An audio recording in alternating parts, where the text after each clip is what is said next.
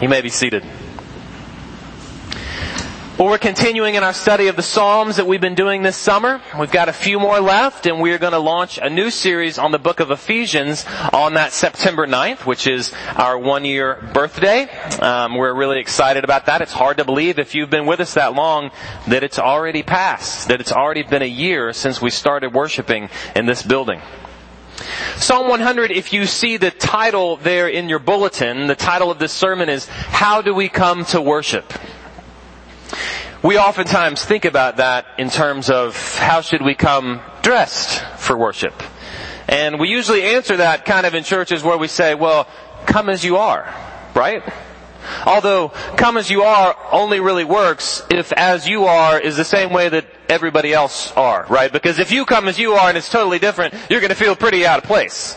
Like remember that time I wore a tie and everybody kind of looked at me funny? There was one time I remember where I was going to church. My stepmom took me to church. We were kind of in a hurry. Uh, we pulled up into the parking lot and she looked down and she saw that I wasn't wearing any socks. And in her mind, the way you're supposed to come to church definitely includes wearing socks. And so uh, we pulled out of the parking lot and went right back home. And we didn't go, we didn't even go to church that day because I wasn't wearing we weren't coming in if I wasn't wearing socks. Now, obviously that lesson did not take but you know, she tried. Psalm 100 is an interesting one, I think, to answer this question, how do we come to worship? First of all, because uh, many scholars would tell you that there's a high probability that Psalm 100 was actually used as an entrance liturgy, as actually a song or or something that God's people would recite as they were coming into worship.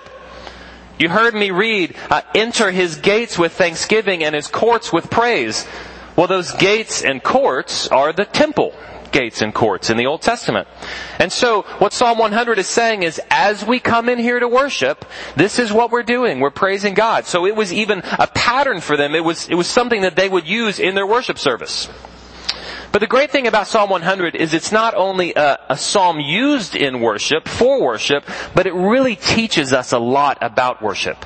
It teaches us a lot about how we come to worship God, how we come to the presence of God when we gather together. And we're going to talk about four things, four ways that we come to worship. And three of them are kind of answering that how. How do we come to worship? And the final one really is about why. So let's talk through this. First of all, how do we come to worship? Well, we come to worship engaged. We come engaged. What do I mean by that? Well, look at this first stanza. And by the way, those four things. There's four stanzas in this uh, in this psalm.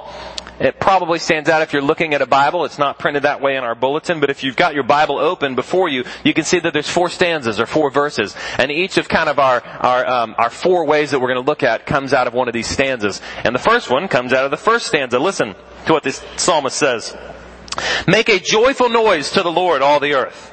Serve the Lord with gladness. Come into His presence with singing. When we were studying this psalm earlier this week with uh, with my staff team, Kathy asked, uh, "What kind of noise do you think he's talking about? What kind of noise is a joyful noise?" Well, yeah, singing certainly is part of it. And I got news for you. Actually, the answer is not super Presbyterian sounding, okay? Because the word that's used there for noise, for joyful noise, is a loud, exuberant cry like a battle cry. And even if you look down at that word singing, the word for singing that's used is talking about loud, exuberant singing. I want you to think of two kind of pictures in your head for a second. The first picture is this. It's a pretty little bird sitting on a limb early in the morning and singing out this beautiful little song. And you've got your coffee and the breeze, a cool breeze is blowing, which means you're not in New Braunfels probably. But it's a, it's a beautiful morning and a beautiful song. Okay? That's, that's picture number one. Picture number two that I want you to picture is any scene in Braveheart. Okay? And like, there's these burly men and they've got paint all over their faces and they have just come back from a battle which they've won and they are saying, freedom! Now I want you to take the picture of the bird and crumble it up and throw it away. Because that's not what we're talking about. When Psalm 100 talks about a joyful noise, when it talks about singing, it is talking about exuberant, full-throated, full, singing, joyful noise to the Lord. Uh, if you know anything about college basketball, you know that the Duke and North Carolina rivalry is, it's gotta be the biggest in all of college basketball, right? I mean, I think even people who aren't Duke or Carolina fans would say it's the best rivalry in all of college, college basketball. And, you know, the two schools are like 30 miles apart or something like that, and they're both, you know, traditionally great basketball programs, and so whenever they, whenever they play, it's like Clash of the Titans. And it's especially great when they play at Duke, I think. Because, uh, the, the place where they play, it's called Cameron Indoor Stadium, and it seats like 10 people, I think, alright? And nine of them are students who have probably done a decent amount of pre-gaming beforehand. So it is rowdy. It is loud and rowdy and they don't need any encouragement. But I just want to read you this that I found that, that the students at Duke actually last year got this email from the administration about the North Carolina game, encouraging them uh, in how to cheer. It says this, this is the game that you've been waiting for. By the way, there's some nice stuff about being nice to the opposing team, and I, I kind of edited that out, but you know, that was in there. This is the game that you've been waiting for. No excuses. Give everything you've got and we will walk away the victors. Cameron should never be less than painfully loud tonight. Especially coming out of timeouts. We need to be incredibly loud. Are you catching the drift here? During their free throws in the second half, forget the novelty stuff. Just be unbelievably loud. This is a huge game. Stay in the bleachers and go nuts. You remember when Mack Brown came to Texas as head coach, I think it was 1998, he had these, uh, these three words, these, this, this phrase, this three-part phrase that he, that he gave to fans of, this is what it's like to come to a football game. You remember it? Come early, be loud, stay late. That's what he wanted the fans to know. Come early, be loud, stay late. That's good advice for a football game. That's also really good advice for church service. Come early, be loud, stay late. Why is it that we can go to a football game or a basketball game and we can pour our hearts out and we can scream and yell and we can throw our arms up exuberantly when someone scores a touchdown or a three pointer? But then we come and we sing of the wonderful, forgiving grace of Christ that has washed us of our sin, that has opened eternity for us, that has truly given us life and changed our hearts. The greatest news that's ever happened to the world. And we sit with little mousy voice, quiet and reserved. The Lord is calling us to joyfully, exuberantly sing His praises. Now, that being said, let me also say that that doesn't mean, just because you engage your emotions, that you leave your mind at the door. In fact, if you'll look actually a little bit later in this psalm, it says, know that the Lord is God. So that connection between head and heart is what we're talking about as far as engagement. And it's not all just happy clappy either. If you look just two psalms over, this is how Psalm 102 starts. Hear my prayer, O Lord. Let my cry come to you. Do not hide your face from me in the day of my distress. We've read actually a lot of those kind of Psalms this summer. In fact, in our worship service, we have a very particular flow and order to it, where we get to come and we praise God for who He is. We, we really kind of unleash our praises on Him, but then we turn and we look a little more inwardly. We confess our sins. We mourn. We mourn the state of the brokenness of the world and the brokenness of our hearts. And then we get to celebrate His goodness, His forgiveness, His faithfulness. Let me just wrap up this one by just saying this. When you sing praises to the Lord, I want to hear it. When you confess, I want to hear it. When you rejoice over His forgiveness, let's do it in an engaged, exuberant, emotionally honest, and fully bodily, mind, emotions, heart engaged way. That's what I mean when I say we come to worship engaged. Alright, how about number two? We also come to worship as those who belong. Look at this second stanza. Verse 3. Know that the Lord, He is God. It is He who made us and we are His. We are His people. We are the sheep of His pasture. there's a lot going on there actually kind of under the surface even of those words because um, if you're unfamiliar with the Bible, maybe you're new to Christianity and you're looking at your Bible and you're saying, okay, I see Lord, but why is it in small caps? I got a big uppercase L and the O-R-D are capitals, but they're smaller. Why does it look like that? Well, there is a, a, simple answer to that is anytime that you see the word Lord in small caps in the Bible, what the word that it's translating in English is Yahweh. God's personal covenant name that he revealed to Moses and his people in the Old Testament. In fact, you see both Lord and God in this verse. And God is the more general term for who God is. Lord, Yahweh, being the very specific one. My point is, it's a personal name. It is the name that God revealed to His people when He said, you are mine. So when we address God, we don't simply address Him kind of like, you know, He's the, He's the unmoved mover, right? Or He is the intelligent designer, or He is the great spirit. We're not talking about some just kind of big, general idea and understanding of a God. We are talking about this God our God who has rescued us, who has made us his own. The psalmist goes on to say, know that we are his.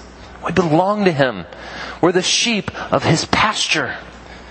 If you could summarize this entire stanza in any word, it would be belonging. That's what he's talking about.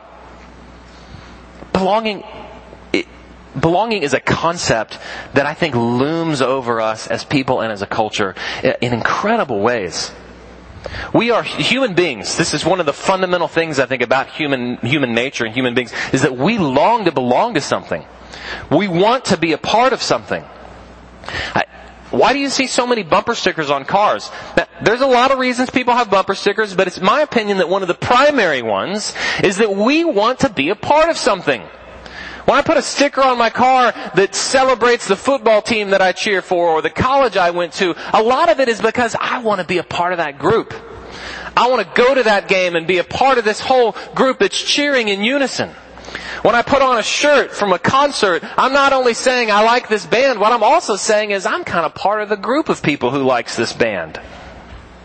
We want to belong, whether it's music or sports or some sort of club or whatever it is or lifestyle. I have talked to, to multiple young men who grew up and as boys, they didn't feel like they fit in the category of boy that they were given by their culture. And they felt something was kind of wrong. And when they looked around at other boys, they thought, you know, I don't seem, it doesn't seem like I belong. I don't seem like I fit with this category that my culture has given me. And maybe in addition to that, they feel some attraction to those of the same sex as they are. This happens with boys and girls. And so what happens is this young man or this young woman grows up with this deep feeling of not belonging to the gender that they were born with. And one of the things that I think is so compelling, particularly about the LGBT community, is that they come to that person with that confusion and they say, you know what? We feel the same way. And in fact, you now belong with us. We will love you and care for you. That deep, it's that deep sense of belonging that is the attraction. It's not a carefully argued moral idea. It is the idea of belonging. We long to belong to something. As Christians, we long to belong and oftentimes we forget that we do. We belong to Jesus. I hope you've seen the wonderful Pixar movie Toy Story. I, I, think it may be their best movie. It is a fabulous movie. It's a movie about about toys, and they kind of you know take on a life of their own. They become animated in themselves, and it's it's really about these two uh, primary characters, main characters: Woody, who's kind of the established toy, who's this cowboy, and the new guy on the block, who is Buzz, who's a intergalactic space ranger. And for about half of the movie, Buzz has no idea that he's a toy. And he thinks he's a real intergalactic space ranger, right? He thinks that he is ridding the world, fighting, you know, of evil, fighting against, you know, the evil overlord Zurg. And so it's, it's really a story about, about Buzz kind of coming to grips with who he is. And there's this really poignant moment where Buzz finally realizes like, hey, you know, the laser gun that I have in my arm is just a little light. And, you know, this little helmet that I put on doesn't keep me safe from space because I'm not in space. And I can't really fly. And he, he, he comes to grips with that and it crushes him. And he begins to think, you know, um, I am just, I've realized that I am just an insignificant toy. But there's a really poignant discussion between Woody, the old toy, and Buzz, kind of the new kid on the block. And one of the things that Woody says to him is so beautiful. He says this. He says, Buzz, you must not be thinking clearly. Look over in that house. There's a kid who thinks you're the greatest. And it's not because you're a space ranger. It's because you are his. And he says, look at your foot. Pick up your foot and look whose name is written there. And under his foot it says Andy. He belongs to that boy. That sense of belonging is something that we struggle with so often. But let me just remind you, if you are a Christian, you belong to Jesus. You belong to the Lord. He has made you His. He has stamped His name upon you. And I think a lot of us, we wouldn't say it out loud, but we think in our hearts, like, I know the Lord loves me. I know Jesus has died for me. I know He's forgiven me. But I really would be so much happier if that group of people over there would just give me all of their love and affection and if I would feel accepted by them. Friends, I get it. But let me remind you, you're already accepted. You already belong. You have the mark of the King of Kings written on your heart. All right, let's turn to the third thing that we see about worship here. Not only that we come engaged and we come belonging, but we also come thankful. Look at this third stanza. Listen again. Verse 4, enter his gates with thanksgiving and his courts with praise. Give thanks to him. Bless his name. Just a little lesson about uh, the way the Psalms are written. They're poetry. And so oftentimes what you find is things that are kind of coupled together or repeated. So listen again. Enter his gates with thanksgiving, meaning come to worship with thanksgiving, and enter his courts, come to worship with praise. Thanksgiving and praise. Second line. Give thanks to him, thanksgiving, and bless his name praise. Do you see what's being held together and repeated for us? Thanksgiving and praise. They go together. Thanksgiving and praise actually go hand in hand. If you have a really easy time with Thanksgiving, if you have built the pattern of thankfulness, of gratefulness in your heart, my guess is it's probably easy also for you to come and praise. But for some of us, that pattern of gratefulness and thanksgiving is hard. Maybe it's simply because of the hardness of our hearts, or also because it's hard to be grateful and thankful in difficult circumstances. I don't know if you're familiar with um, Stephen Colbert. He's a comedian, talk show host, political kind of commentator, and uh, no matter what you think about Stephen Colbert, uh, he's got a fascinating story. Um, a fascinating man who, who is a Christian, is a, uh, a very devout Roman Catholic, and who lost his father and two of his brothers in a plane crash when he was 10 years old. And so, uh, from the age of 10, uh, he had an older sibling that was already out of the house, but from the age of 10, it was just he and his mom. No dad and no siblings. And he had to deal with that loss and with that suffering. And the way that his mom taught him how to handle that is really pretty fascinating. Listen, this comes from an interview with Colbert that was in, in GQ. Listen what he says. When he was asked kind of how do you handle that kind of suffering at a young age, he said, I was raised in a Catholic tradition. That's my context for existence. It's that I'm here to know God, to love God, to serve God, that we might be happy with each other in this world and happy with Him in the next. That makes a lot of sense to me. I got that from my mom and from my dad and from my siblings. And he goes on to talk about how seeing his mother handle the grief of losing her husband and two of her children really formed and shaped him and shaped particularly this idea of suffering and gratefulness going together. He says that he would watch his mom and she was deeply broken. She was incredibly sad. Oftentimes she was overwhelmed with grief, but he said she was never bitter. She was never bitter because she understood the connection between suffering and joy. She understood actually all of it in light of eternity. He goes on in this interview to say this. He describes a letter from J.R.R. Tolkien who wrote, What punishments of God are not gifts? And then Colbert's eyes filled with tears as he said, So it would be ungrateful not to take everything with gratitude. It doesn't mean you want it, but I can hold both of those ideas in my head. That takes a lot of work, honestly, to hold both of those ideas in your head. To be able to say, this is really terrible. It's difficult. I don't want it. But I'm also grateful for the Lord and what He is doing in me and around me and through me even. If that's something that you're having a hard time with today, if gratefulness, thankfulness is something that's taking a lot of work for you, let me just encourage you simply in this way. When the words of praise are hard for you to utter on your lips, maybe even hard for you to get in your head, just use these words. Just use the words from Psalm 100. And maybe pay particular attention to this fourth stanza. Which brings us to our last point. We've talked about the hows. This is now the why that we come to worship. Listen to this fourth stanza. For the Lord is good. His steadfast love endures forever and his faithfulness to all generations. The psalmist tells us that the Lord is three very particular things here. That he is good, that he is steadfast loving. This is that Hebrew word hesed again that's now shown up, I think, four times in the last four weeks. I didn't put together the series based on that word, but it's just everywhere. Maybe the most important word in the Old Testament. God's faithful, steadfast, loving, personal covenant, kindness, and love to His people. So He is good, He is steadfast and loving, and then finally, He is faithful. You know, it's really those three words even that I think empower the way that we look at these three other ways that we come to worship.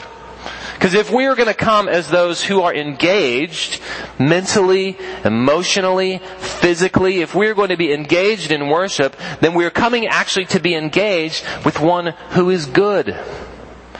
You can't come fully engaged if you're afraid.